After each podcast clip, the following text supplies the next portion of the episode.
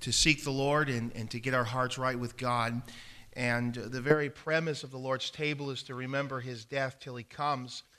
And I think that the Bible sets out for us very clearly some guidelines uh, for the Lord's table uh, within the local church that we ought to be right with God, we ought to be right with others. Um, the, the Lord's table is an ordinance of the local church. It's not a sacrament. It doesn't make you, you know, give you more favor with God or doesn't give you salvation. But we're remembering his, his, his death, and uh, we're remembering the life that we ought to live because of that death. And uh, we use at our church unleavened bread, which speaks of the sinless body of the Lord Jesus, and unfermented wine, which speaks of the, the, the blood of Christ without spot or without blemish. Leaven is always a picture of sin in the Bible. And, uh, and so we use, use unleavened bread and unfermented juice. And uh, the Bible says in verse 28 that we ought to, in 1 Corinthians, we ought to examine ourselves. And I think it's important for believers uh, to examine their life, to make sure they're walking with God before they take of the Lord's table. I believe the Lord's table is given to the local church, and you ought to be a part of a local church uh, or a part of this local church. Uh, and so I, I, think it's important for us to examine our lives uh, before we take of the Lord's table because I, believe the Bible gives us a warning in Scripture.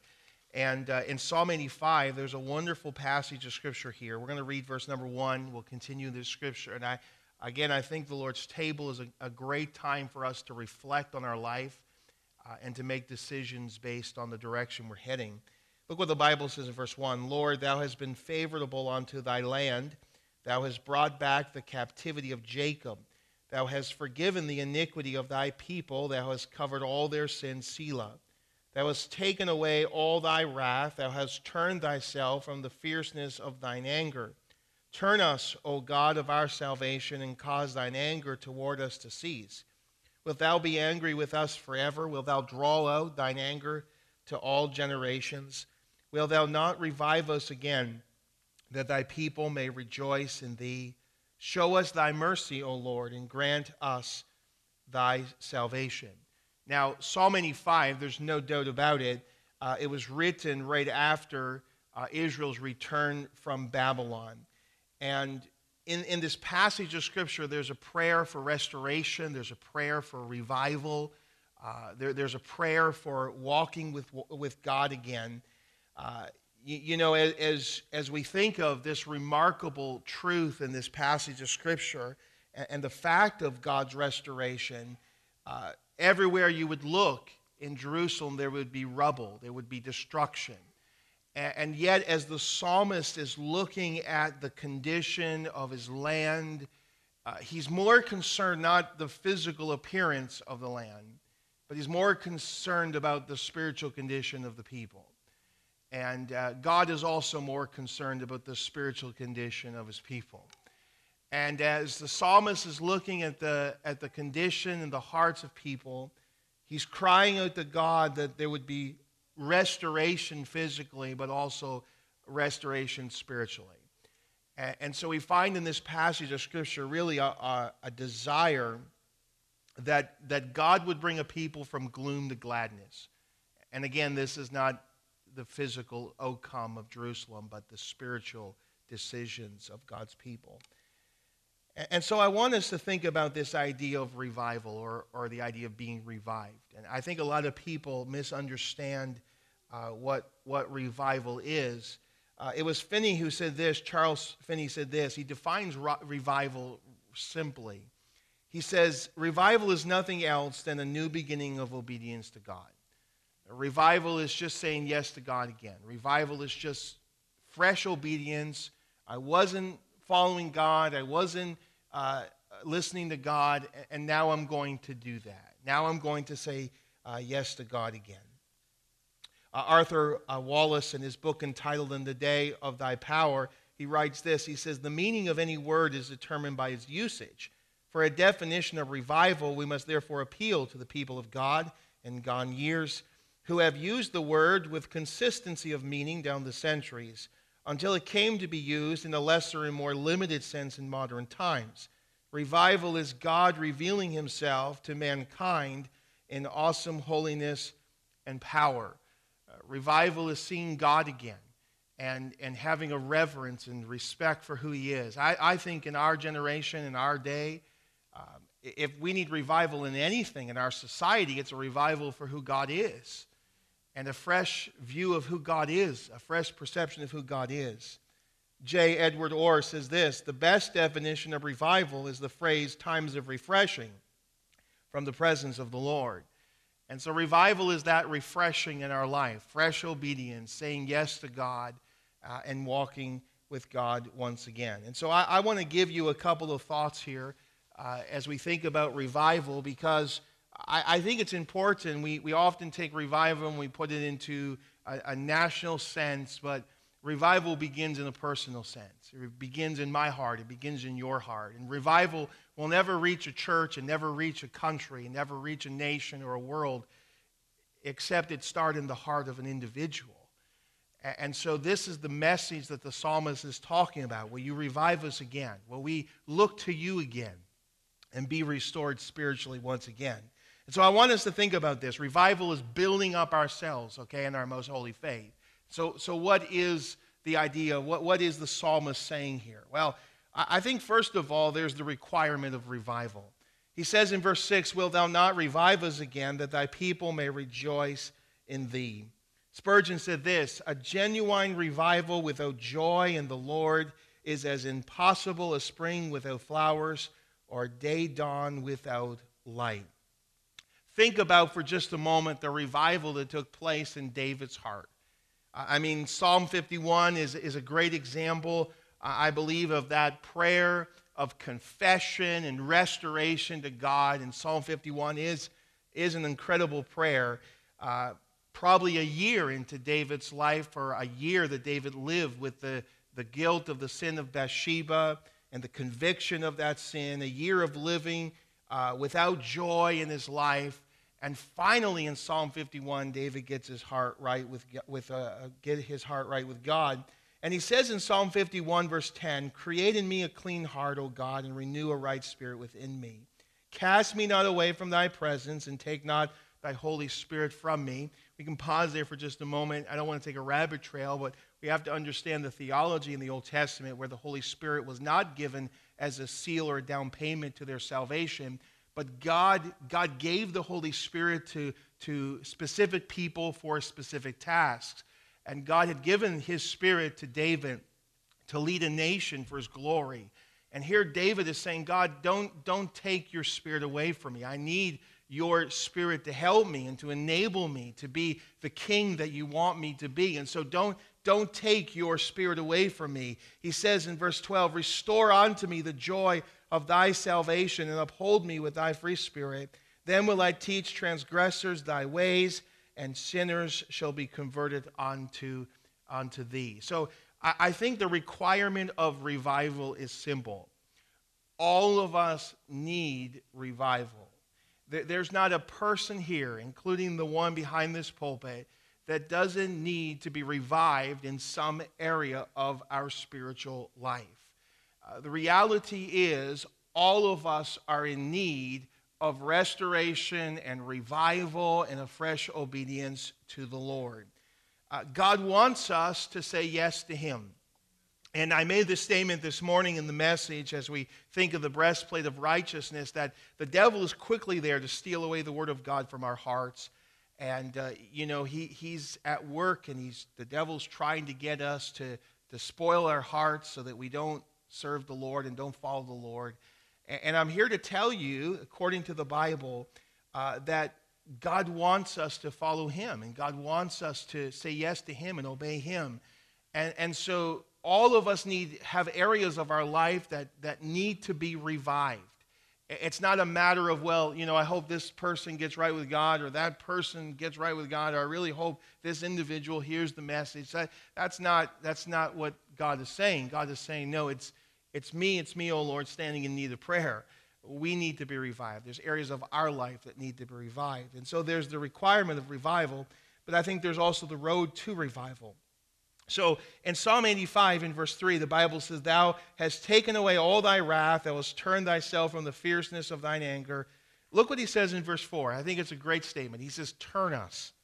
O God of our salvation, and cause thine anger toward us to cease.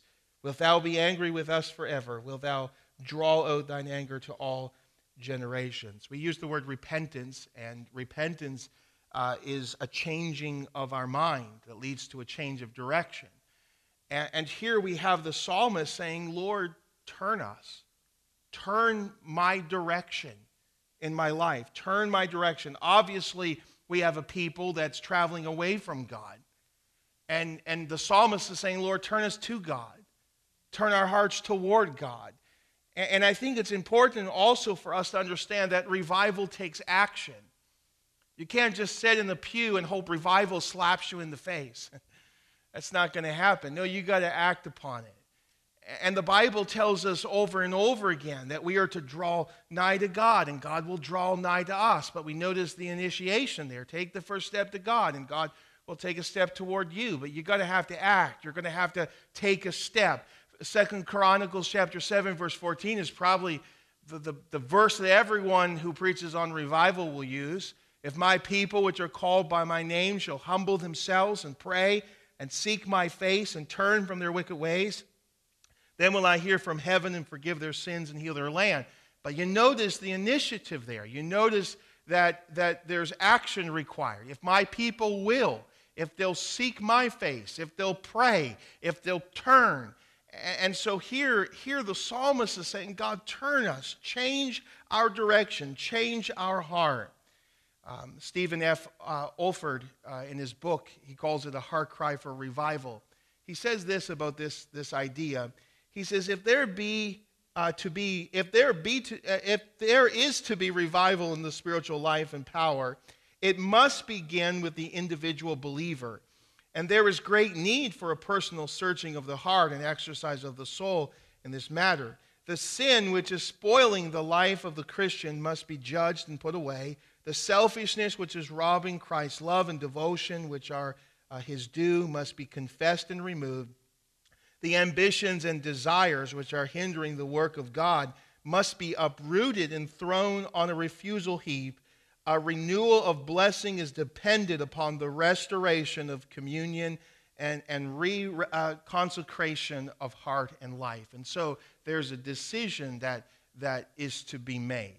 We're going to have to have the attitude of, you know, Lord, change me. Lord, see if there be any wicked way in me. And, and Lord, help me to follow you. This is the attitude of the psalmist in Psalm 139. And you, you know it. Search me, O God, and know my heart, and try me, and know my thoughts, and see if there be any wicked way in me, and lead me in the way everlasting. It's a prayer uh, for God to make changes in our life.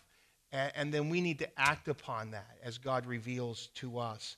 You know, there's many theologians that would tell us that uh, we are living in the Laodicean church age. And uh, I, I, don't really believe that the, the churches in the book of Revelation are various ages of, of history.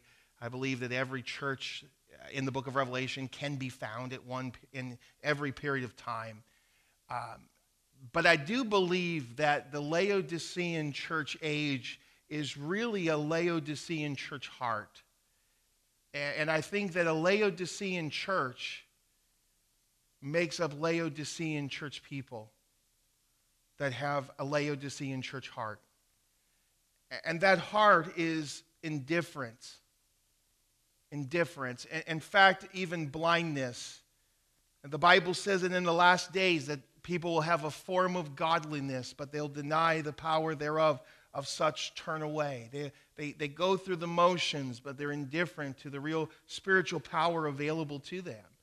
And of course, that takes a decision that we would say, God, use me. God, show me. God, guide me. God, direct me. In Revelation chapter 3, verse 15, the Bible says uh, of the Laodicean church, I know thy works, that they are neither cold nor hot. I would that you were cold or hot. So then, because thou art lukewarm, and neither cold or hot I will spew thee out of my mouth, because thou sayest, I am rich. Now, notice why this attitude made God sick. It made God sick because they were saying, I'm rich, I'm increased with goods, I have need of nothing. And God is saying, Don't you know your heart condition? You look the part, and, and you know, you have everything that you need financially or materially, but spiritually you're dying inside. Spiritually, he says, you, you are wretched and miserable and poor and blind and naked. And then God says, You got to do something about that. Laodicea was known for their eye salve. They would ship this eye salve all over the known world. And, and here the Lord Jesus said, Why don't you anoint your eyes with some eye salve and see your own spiritual condition and see where you are with God? Because you say you're this, but you're not this at all.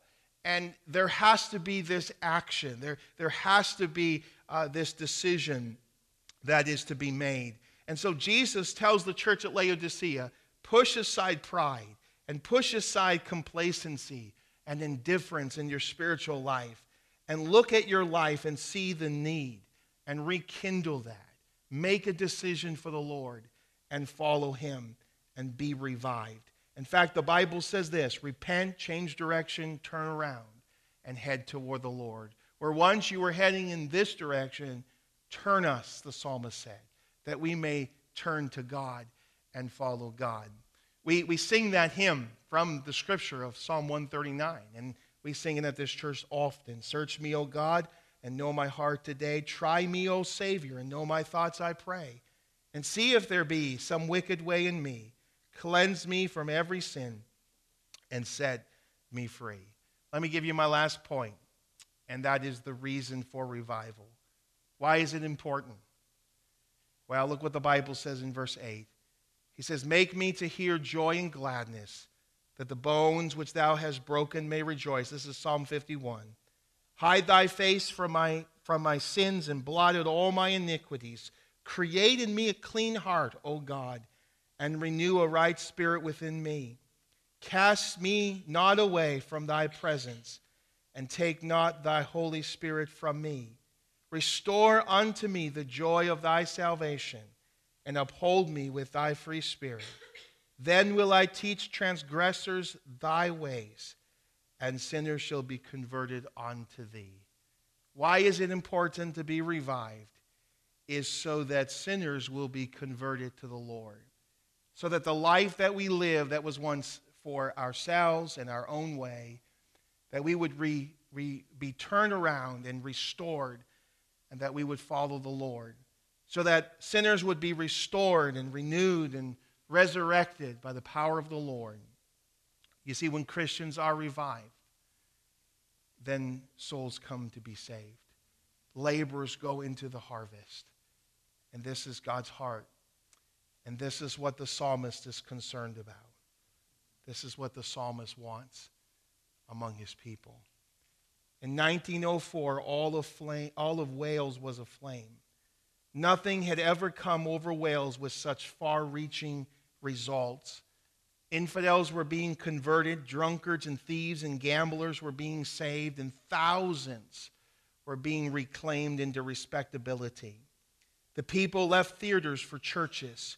Mules in the coal mines refused the work because they had never been used to such kindness in five weeks, 20,000 people joined churches and got saved. And you know, it all started. It all started with a handful of people. Just a handful of people. Probably less than what we have this afternoon. Who got serious with God and said, Revive me. And God got a hold of their hearts and they turned toward the Lord and God did something wonderful in their life. And so as we come into the Lord's table, I believe that's what the Lord's table is. It's an opportunity to say, Lord, turn me. You know, the Bible says that if we have unconfessed sin or we're not right with God, that, that, that we should get that right. And there's an opportunity here for us to say, Lord, search my heart and see if there be any wicked way in me so that we can be restored and refreshed to live a life for the Lord. And so as the Bible teaches us in 1 Corinthians chapter 11, we're going to take a moment now. I'm going to ask the gentleman that's going to help me with the Lord's table to come, and we're going to take a moment and we're going to examine our life. And uh, if, uh, as the Bible teaches us, uh, if you are walking with the Lord and a part of a church, and I, I strongly encourage you to take of the Lord's uh, table with us this afternoon. So let's take a moment and pause and uh, ask God to search our hearts.